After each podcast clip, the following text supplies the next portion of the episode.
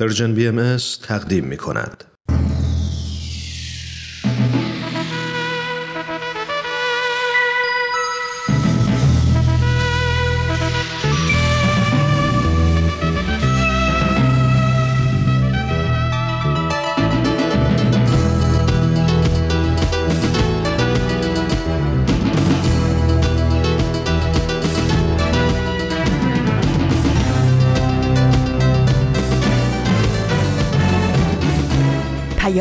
دوست، برنامه‌ای برای تفاهم و پیوند دلها.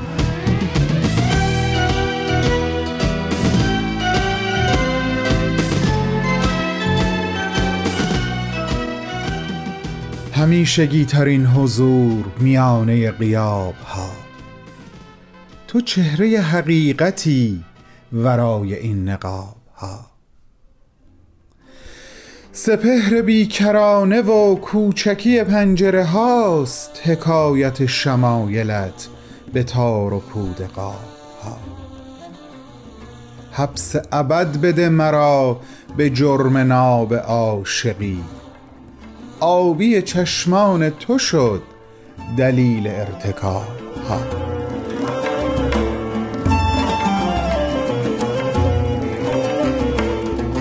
همیشگی ترین حضور میانه غیاب ها، تو چهره حقیقتی، تو چهره حقیقتی ورای این نقاب ها، ورای این نقاب ها.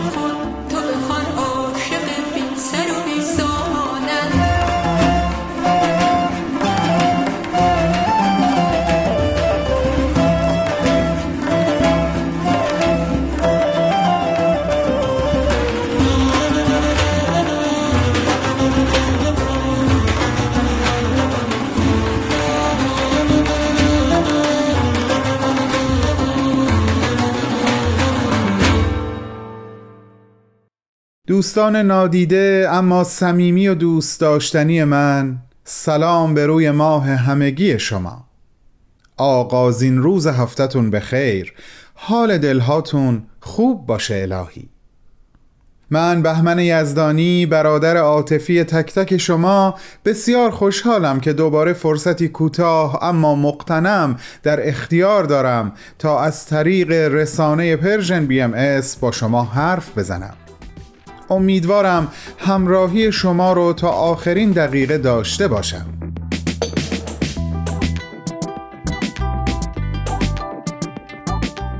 امروز شنبه 13 آذر ماه 1400 خورشیدی و 4 دسامبر از سال 2021 میلادی هست و من با 2 برنامه سخنرانی و معماران صلح مثل شنبه‌های قبل میزبان شما هستم. ما بین برنامه ها هم قرار دوباره سر سفره دل یونس خان افروخته نازنین بشینیم و بخشی از خاطراتش رو مرور کنیم. اما قبل از اون یه توضیح کوتاه راجع به ابیاتی که برنامه رو باهاشون شروع کردم بدم. این بخشی از شعری بود که چند ماه قبل در گرامی داشته 100مین سال روز درگذشت حضرت عبدالبها خطاب به ایشون نوشتم. ابیات پایانی این غزل رو هم انتهای برنامه براتون خواهم خوند. و اما یونس خان عزیز و دوست داشتنی ما، در مرور خاطرات ایشون این بار به نکاتی برخوردم که خیلی متفاوت بود. یکیشو الان براتون تعریف میکنم، بقیهشو میذارم ما بین پخش برنامه ها. گویا در اون روزها که یونس خان فقط با یک جمله حضرت عبدالبها که ایشون رو مجدداً به نزد خودشون فرا خونده بودن، همه زندگی رو در تهران میذارن و راهی اراضی مقدسه میشن، تفنگ داشتن مردم و تیراندازی کردن، چه شوخی چه جدی، خیلی مرسوم بوده. خب طبیعی که اراذل و اوباش خیلی از این قضیه سود می بردن، مخصوصا اگه از کسی نفرت یا باهاش دشمنی داشتن. دستگاه قضاوت رو هم اصلا راجع بهش حرف نزنیم، به نظر مجازاتی آنچنان برای این افراد در نظر گرفته نمی شده. یونس خان می نویسند سر این جریان ما خیلی نگران حضرت عبدالبها بودیم، مخصوصا شبها دیر هنگام بعد از سرکشی به فقرا و ایتام و مستمندان وقتی داشتن تنها به خونه برمیگشتن. البته این نگرانی در حیفا بیشتر بوده نسبت به عکا، به این دلیل که در عکا به خاطر کوچه های تنگ پیچ در پیچ این افراد سلاح به دست خیلی به قول معروف جای مانور نداشتن و نمیتونستن راحت فرار کنن، اما برعکس توی حیفا کار براشون خیلی راحت تر بوده.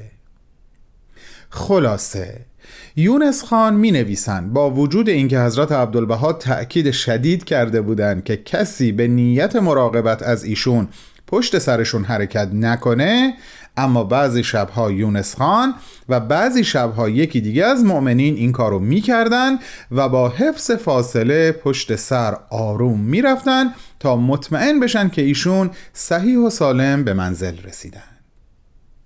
و اما یک شب که یونس خان این موهبت شامل حالش بوده، به ناگهان متوجه میشه از داخل کوچه‌ای که حضرت عبدالبها داشتن بهش نزدیک و نزدیکتر میشدن تیر شلیک میشه. سراسیمه خودش رو میرسونه به چند قدمی حضرت عبدالبها و در همون موقع سومین تیر شلیک میشه و دو نفر به سرعت پا به فرار میذارن. تیرها خوشبختانه به حضرت عبدالبها اصابت نمیکنن و طبق گواهی یونس خان حتی کوچکترین خللی در نحوه راه رفتن ایشون هم به وجود نمیاد. مثل قبل محکم و استوار قدم برمیدارن و یونس خان چون دیگه خیلی نزدیک بوده متوجه میشه که ایشون زیر لب مشغول دعا و نیایش هستن. و وقتی به خونه میرسن با دو کلمه قلب یونس خان رو غرق سرور و غرور میکنن: مرحبا فی امان الله. امیدوارم تونسته باشم در حد بضاعت فضای اون شب رو همونطور که در ذهن و قلب خودم تجسم شد برای شما هم ترسیم بکنم عزیزان. بریم برنامه سخنرانی رو گوش کنیم، بهتون برمیگردم. دوستان و علاقه‌مندان به برنامه سخنرانی، در خدمت شما هستیم با اولین بخش از سخنرانی آقای دکتر عباس امانت، مورخ نام‌آشنا، با موضوع ایران عصر قاجار. این سخنرانی در 31مین کنفرانس انجمن دوستداران فرهنگ ایرانی در سال 2021 ایراد شده که ما گزیده‌هایی از اون رو برای امروز انتخاب کردیم. با هم گوش می‌کنیم.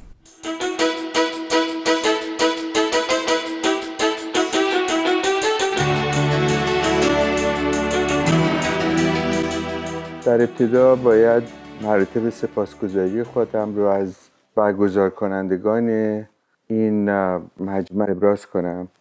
من ابتدا میکوشم که درباره اهمیت دوران قاجار و تصویری که در نظر عامه مردم هست از این دوران آغاز کنم و بعداً به جریانات متعدد سیاسی، اجتماعی و فرهنگی این دوره بپردازم.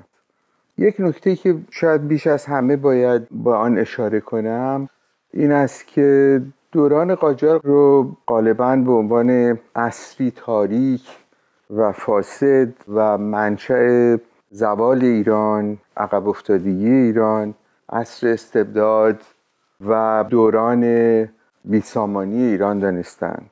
این تصویرها مرادف است با نادیده انگاشتن جنبه‌های مهم فرهنگی این دوره، چه از زبان و ادب، چه از نقطه نظر هنرهای دیگه، نقاشی، موسیقی، شعر. دوره قاجار دوره مهمی بود. سومی که یک دوره گذار بسیار مهمی برای تحول از عصری که ما بهش میتونیم بگیم پیشا مدرن یا ارلی مدرن به دوره جدید، به دوره قرن بیستم بود که خب بسیاری از جنبه‌های فرهنگ خارج از ایران، فرهنگ غرب رو به ایران منتقل کرد. به اضافه این تصوری که در ذهن عامه مردم هست تا یه اندازه تحولات فکری و مذهبی رو نادیده میگیره که اینها هم بالاخره پدیده‌های دوران قاجار بودن، از جمله نهضت بابیه و نتایج اون پیدایش آیین بهایی.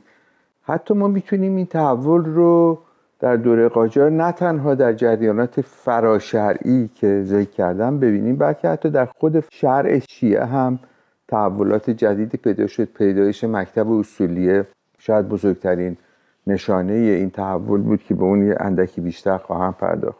به اضافه این نکته رو هم باید متذکر شد که این شناختی که در اذهان عمومی راجع به دوره قاجار هست یک فکر ناتاریخی است، یعنی که نمی‌کوشه که این دوران رو در زمانه خودش با مشکلات و محدودیت‌هایی که با آن مواجه بوده بسنجه، بلکه یک فکر مطلق گراییه که انتظار داشته که یا انتظار داره که این دوره بسیار درخشانی می بود از همه نظر و دوره می بود که ایران در اوج شکفتگی خودش بود و با قدرت‌های غربی رقابت می‌کرد.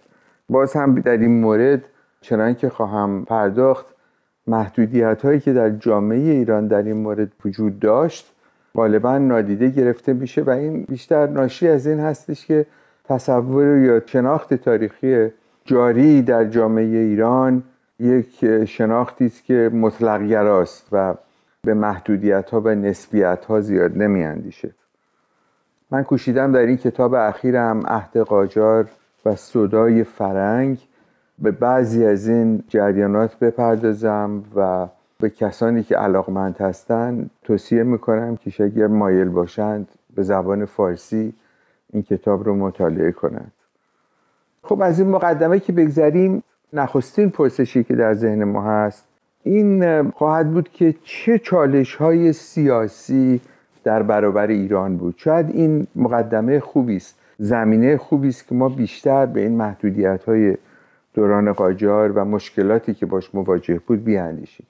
خب هر قدرتی که نظیر قاجاریه در ایران در این دوره در مقام سلطنت یا دولت بود با چند جریان متعدد مواجه بود.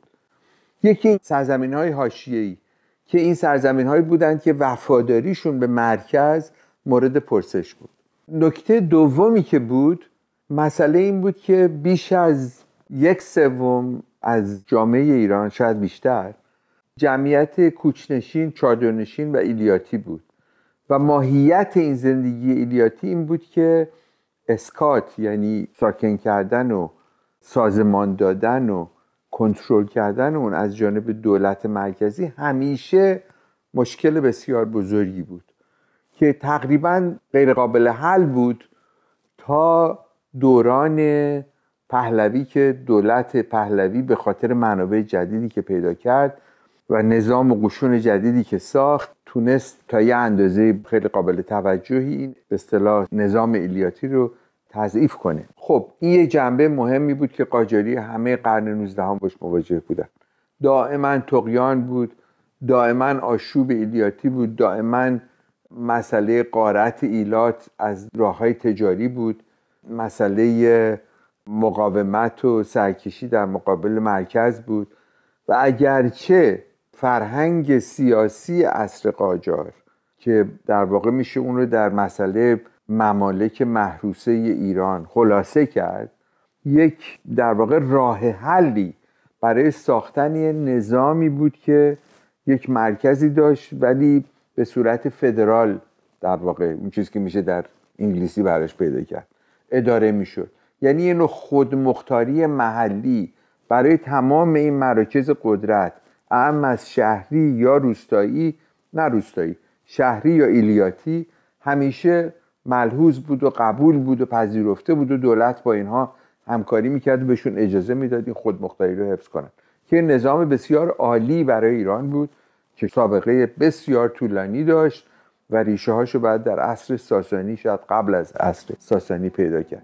یعنی نظام محروسه یه مفهوم خیلی خیلی قدیمی در تاریخ ایران، تاریخ سیاسی، فرهنگ سیاسی ایران هست که قاجاری هم به اون وفادار بودن.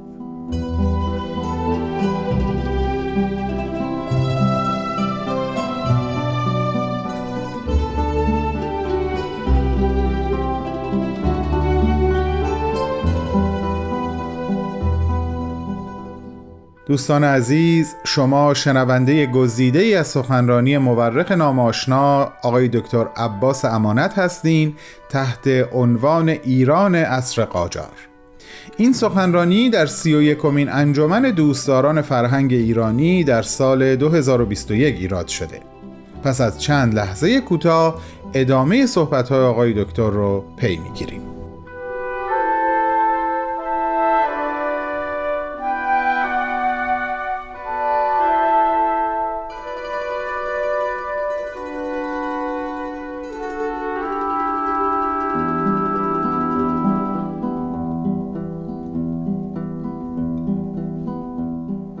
معزالک پیدا کردن یک ثبات سیاسی در این نظام همیشه کار خیلی مشکل بود. یکی از چالش‌های بزرگ بود. چالش سوم مسئله درگیری یا مواجهه با قدرت‌های شهرنشین بود که شاید در رأس همه اونها طبقه علمای شیعه بودند، فقها و علمای شیعه بودند که اینها در طول دوران صفویه و حتی میشه گفت تا یه اندازه‌ای در پایان قرن 18 یک پایه‌ای گرفتن، به ویژه در هنگامی که شهرهای ایران هنوز در سلطه مطلق، در سلطه نسبی حتی قاجاریه نبود و فقهایی که خودشون مجتهد میدونستند یک قدرت شهری صاحب نفوذ فراوان بودند که هم به نهادهای داخلی در شهرها مسلط شده بودند، به یک سلسله از نهادهای داخلی، و هم یک نفوذ کلمه‌ای در میان مردم شهری پیدا کرده بودند. خب اینها نه تنها مدارس رو در انحصار خودشون داشتن، یعنی تنها نوع تعلیم و تربیت، تقریبا تنها نوع تعلیم و تربیت که در ایران وجود داشت تعلیم و تربیت مذهبی بود که در واقع در زیر اختیار طبقه علما و فقها بود. به اضافه اون تمام نظام قضایی ایران رو، یعنی محاکم رو در اختیار خودشون، جز محاکم شرعی اگرچه محاکم عرفی هم بود که در اختیار دولت بود، فقط شرعی نبود، ولی بخش خیلی بزرگی از مسائل قضایی در محاکم شرعی بهش پرداخته میشد، اونی که بهش میگن در واقع سیویل لا، مسائل حقوق شخصی یا حقوق یا مدنی، اینها در حیطه قدرت اونها بود. به اضافه مساجد در دست طبقه علما بود که از راه اون میتونستن به عامه مردم تماس داشته باشن. به اضافه اون جمع‌آوری اوقاف رو در اختیار داشتن، برای اینکه از زمان صفویه اوقاف بزرگی در سراسر ایران در اختیار طبقه علما بود که منافع اون به اونها میرسید و از راه اون میتونستن مدارس رو در واقع حفظ بکنن، هزینه کنن. به اضافه اون جمع‌آوری وجوه شرعیه مثل خمس و زکات و اینا همه به دستگاه فقها میرفت و این به اونها قدرت اقتصادی بزرگی میداد که باعث قدرت اونها در شهرها میشد. گاهی وقتا این قدرت به یک ثروت بزرگی میانجامید. پاره‌ای از فقهای قرن 19 ایران خیلی ثروتمند بودن، حتی گاهی وقتا در بازار تجاری، در بازار اقتصادی، در خرید و فروش، در زمین و مزارعه و حفظ مزارع و کشاورزی اینها دست داشتن. پس همه اینها یک جزئی از قدرت این طبقه به خصوص بود. به اضافه با پیدایش فکر اصولیه، یعنی اون نوع مذهب حقوقی که این طبقه مجتهد برای خودشون پروراندن در قرن 19 و یکی از در واقع میشه گفت یکی از پیشرفت‌های بزرگ فقه شیعه در قرن 19 بود، این بود که به طبقه مجتهدین اجازه میداد که در امور شرعیه مردم دخالت حقوقی داشته باشند. چرا؟ به خاطر اینکه تئوری اجتهاد رو، اون نظریه اجتهاد مبتنی بر این بود که مجتهد میتونه فتوا بده و مقلدین که باید از مجتهدی تقلید میکردند در موارد شرعیه به او رجوع کنند و این یه قدرت خیلی بزرگی در این که مجتهد مقلدین رو با خودش می‌داشت، همراه با خودش داشت. البته خب مجتهدین هم باید به حرف مقلدین خودشون گوش می‌کردن. بسیاری از طبقاتی که از نظر اقتصادی فقها به اونها وابسته بودن، مثل تجار، مثل ملاکین بزرگ، ولی به ویژه تجار، اینها همیشه خب بالاخره از راه مواجهه، از راه رویارویی یا گفتگوی با طبقه مجتهدین میتونستن بسیاری از آمال و نظرات خودشون رو در مورد شکایاتشون از دولت و غیره ابراز بکنن. پس این هم یک مورد چالش بزرگ دیگه‌ای بود که دستگاه دولت اعم از قاجاریه یا دستگاه دیگه‌ای باید با اونها مواجه میشد. یعنی نمیتونست نادیده بگیره این جمعیت بزرگ علما رو و نفوذشون رو در شهرها. به اضافه اون همونطور که گفتم توسعه بازرگانی خارجی در داخل ایران باعث شد که میشه گفت یک تحول یا یه آشوبی در واقع در نظام اقتصادی ایران به وجود بیاد. چرا؟ به خاطر اینکه تجارت خارجی باعث شد، به ویژه در بخش منسوجات، باعث شد که مقدار زیادی واردات خارجی به قیمت ارزان‌تر، به خاطر اینکه در نتیجه انقلاب صنعتی اروپا تولید محصولات نساجی بسیار ارزان‌تر تمام شد در جایی مثل یورکشایر در منچستر، یا ورود اونها به ایران ارزان‌تر از اون تمام شد که شما بتونید با لوم دستی در کاشان یا اصفهان یا یزد محصولات تولید کنید و این سبب از بین رفتن صنایع داخلی ایران شد و این هم یه درگیری بزرگی برای دولت بود، به خاطر اینکه دولت باید عوارض این رو که باعث بیکاری میشد، باعث نارضایی میشد، باعث کسادی میشد در شهرها تحمل بکنه و اون طبقه تجاری که در کار واردات و صادرات هم بودن، به ویژه در کار واردات بودن،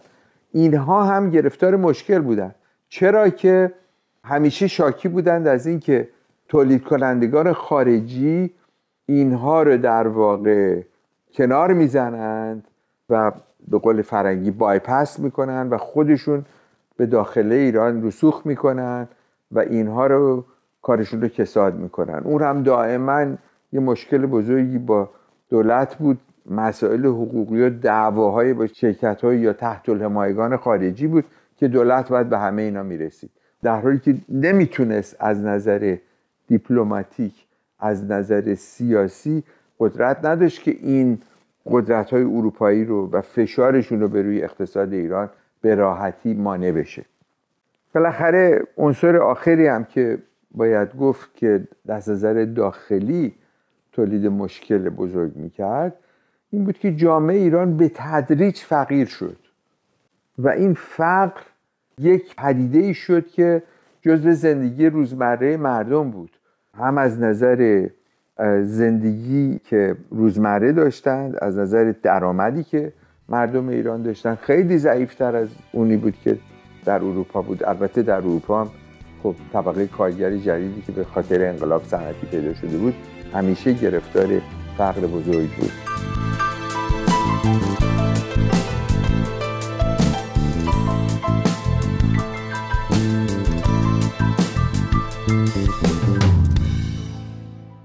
عزیزان علاقه‌مند به برنامه سخنرانی، اولین بخش از سخنرانی آقای دکتر عباس امانت رو تحت عنوان ایران عصر قاجار به اتفاق هم شنیدیم. ازتون خواهش میکنم شنبه آینده ما رو همراهی بفرمایین برای شنیدن دومین و آخرین بخش از این سخنرانی. با بهترین آرزوها برای شما. من طربم طرب منم، من طربم طرب منم، داره زند نوای من، عشق میان عاشقان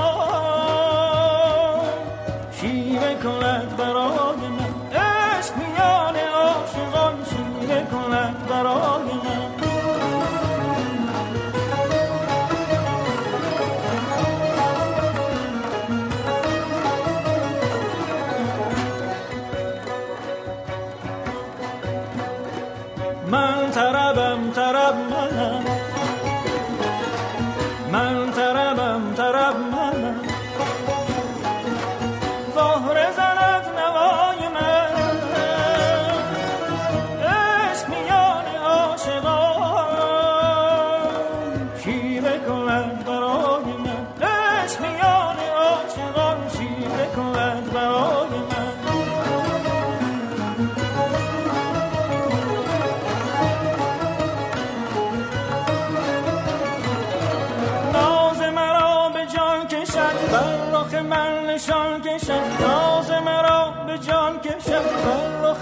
نشان کشد شرخ فلک حسد دارد،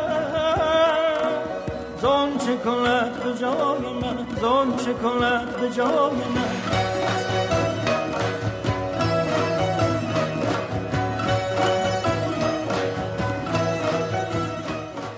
خب عزیزم، برنامه معماران صلح آماده پخشه. با هم گوش میکنیم. من برای خداحافظی برمیگردم.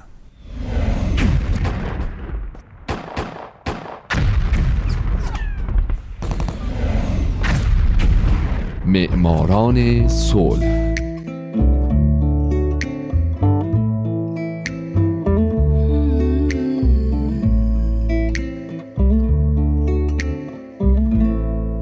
اینجا رادیو پیام دوسته و شما دارید به معماران صلح گوش میدید.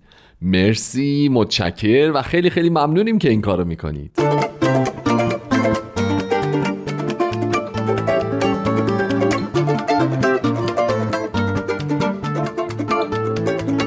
سلام به شما، به معماران صلح خوش اومدین. من در این برنامه به زنان و مردان و شرکت‌ها و مؤسساتی میپردازم که به خاطر فعالیت‌هاشون به نوبل صلح دست پیدا کردند. کسانی که یا تمام زندگیشون رو وقف صلح کردند یا در برهه‌ای از زمان کاری کردند که دنیا برای ما جای امن‌تری بشه. من هومن عبدی از شما میخوام که به معماران صلح شماره 40 گوش بدید.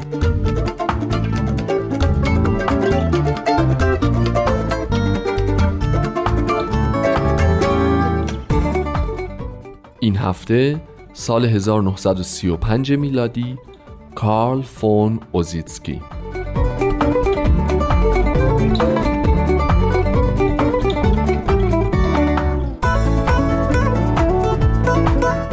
کارل فون اوسیتسکی در 3 اکتبر 1889 در هامبورگ آلمان به دنیا آمد و در 4 می 1938 در 49 سالگی در برلین همین کشور درگذشت. او یه روزنامه‌نگار صلح‌طلب بود و حوزه فعالیتش در زمینه کنترل تسلیحات، خلع سلاح و حقوق بشر بوده. کارل درسته که برنده جایزه نوبل صلح در سال 1935 بوده، اما یک سال بعدش یعنی در سال 36 این جایزه رو دریافت کرده. اونم به خاطر اینکه در سال 1935 کمیته نوبل هیچ کس رو شایسته دریافت جایزه ندونست، اما طبق آیین نامه میتونست این جایزه رو برای 1 سال نگه داره. به خاطر همین در سال 1936 کارل اوسیتسکی رو برنده جایزه نوبل در 1935 اعلام کردند.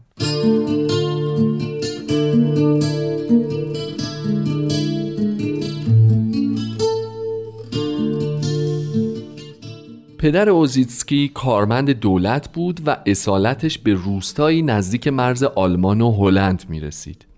کارل اما او رو خیلی زود از دست داد و مادرش بعد از چند سال با گستاف والتر سوسیال دموکرات ازدواج کرد که او در شکلگیری نگرش، عقیده و فکر اوسیتسکی خیلی خیلی تأثیرگذار بود. اوسیتسکی خیلی درس درست درمونی نخوند و با ترک مدرسه اول به عنوان کارمند دولت مشغول به کار شد، ولی خیلی زود جذب روزنامه نگاری شد و تا آخر عمر نچندان بلندش روزنامه نگار باقی موند. اما او از همون ابتدای شروع به کار به عنوان روزنامه نگار نشون داد که روزنامه نگار شجاعیه. در سال 1913 اوسیتسکی یک مقاله منتشر کرد در انتقاد به رأی صادر شده از جانب یک دادگاه در حمایت از نیروهای نظامی و به همین دلیل به خاطر اهانت به منافع عمومی دادگاهی شد و نزدیک بود که برای اولین بار بیفته زندان. اما همسرش که خودش هم یکی از فعالان و طرفداران حق رأی و انتخابات برای زنان بود، با پرداخت جریمه کارل نذاشت که این اتفاق بیفته.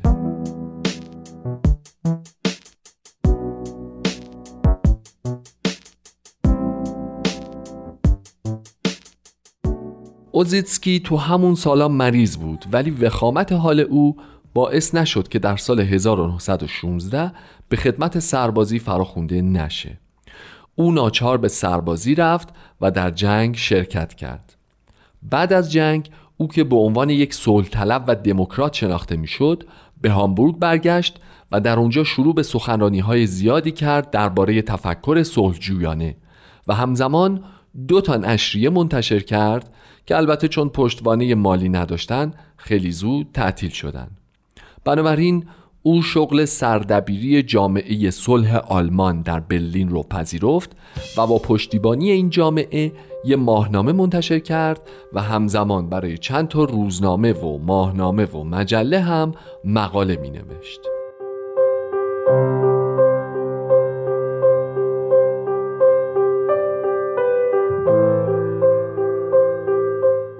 شغل اداری در جامعه صلح آلمان اون چیزی نبود که خلق و خوی پرشور و حرارت اوسیتسکی رو ارضا بکنه. پس استعفا داد و شد ویراستار بخش خارجی روزنامه مردم برلین. روزنامه‌ای که خط مشیش غیر حزبی، دموکراتیک و ضد جنگ بود. با این وجود بین سالهای 1923 تا 24 تمامی اعضای تحریریه روزنامه به فکر تأسیس حزب افتادن و اوسیتسکی هم یه مدت باهاشون همراه شد، اما وقتی حزب شکست خورد او ناامید و سرخورده شد و در مقالاتش هم به این سرخوردگی اعتراف کرد و هم شک و تردیدش رو نسبت به خرد توده مردم آشکار کرد.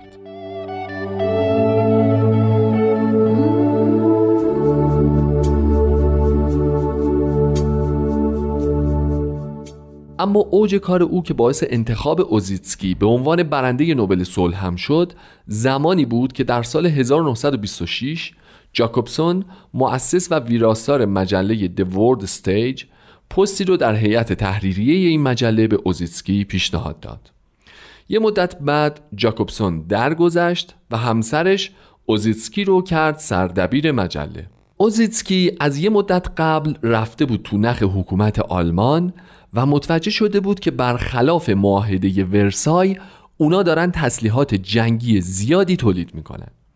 یکی از نویسندگان مجله یعنی برتول جاکوب هم تو همون زمانای مقاله نوشت و از چشم‌پوشی رایشور یا نیروهای مسلح آلمان در اون وقت از سازمانهای شبه نظامی تازه ایجاد شده انتقاد کرد که این باعث شد اوسیتسکی رو به عنوان سردبیر مسئول محاکمه کنن، مجرم بشناسن و یه ماه بندازن زندان.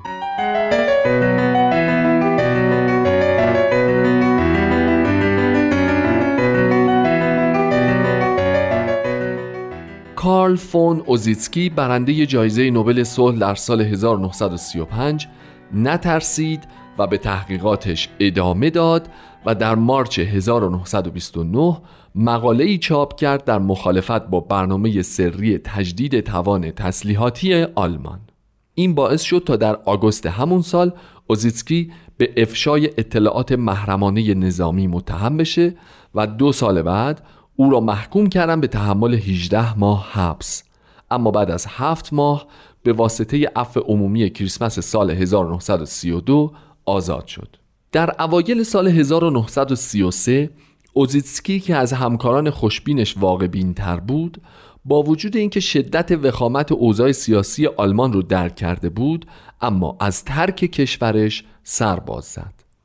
در 28 فوریه سال 1933 یه روز بعد از آتش سوزی در پارلمان آلمان، مامورین مخفی اوسیتسکی رو در خونش دستگیر کردند و بالاخره او رو فرستادن به اردوگاه‌های کار اجباری، جایی که بنا به گزارشات همزندانیاش با او بدرفتاری میشد و حتی با وجود اینکه او در اونجا سکته قلبی کرده بود، مجبورش میکردند به انجام کارهای سخت.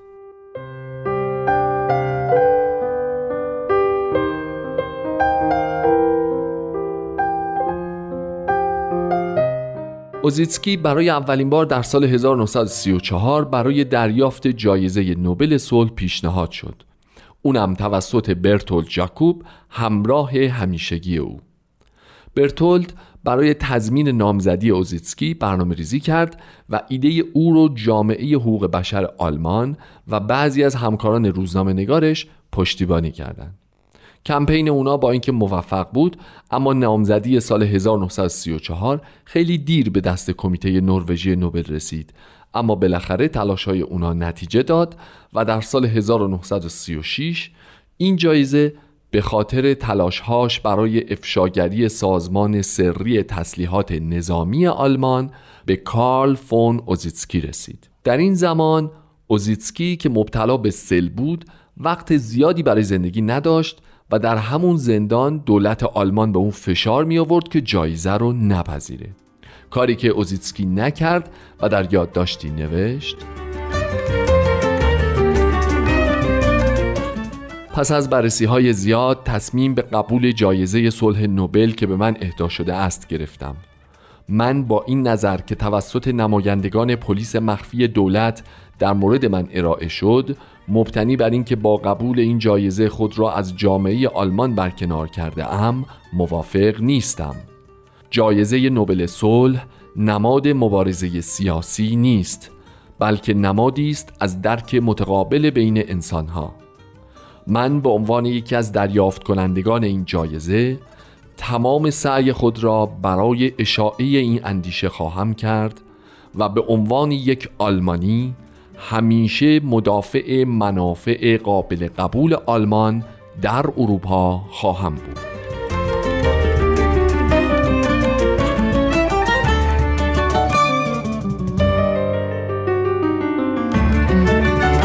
وزارت پروپاگاندای آلمان اعلام کرد که اوسیتسکی برای سفر به نروژ و دریافت جایزه‌اش آزاده، در حالی که اسناد سری پلیس نشون میداد که به او گذرنامه برای خروج از کشور ندادن و تا زمان مرگش در سال 1938 او تحت نظارت کامل و دائم نگهداری میشد. مطبوعات آلمان از اظهار نظر درباره اعطای جایزه به اوسیتسکی منع شدند و دولت وقت آلمان با صدور حکمی آلمانی‌ها را از پذیرش هر جایزه نوبلی در آینده منع کرد. آخرین حضور اوسیتسکی در مجامع عمومی هم زمانی بود که او در جلسه دادرسی کوتاهی شرکت کرد که در نتیجه وکیل او به خاطر بالا کشیدن بیشتر پول جایزه نوبل صلح به 2 سال اعمال شاقه محکوم شد. بالاخره هم کارل فون اوسیتسکی در ماه می 1938 در بیمارستان زندان بر اثر بیماری سل درگذشت.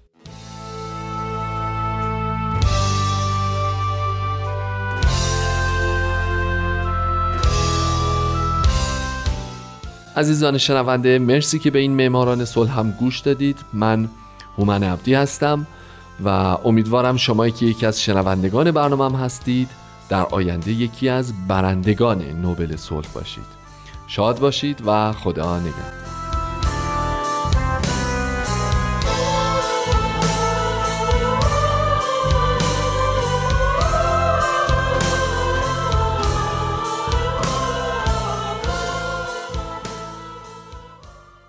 دوستان نازنین، فرصت باقی مونده بسیار کوتاهه.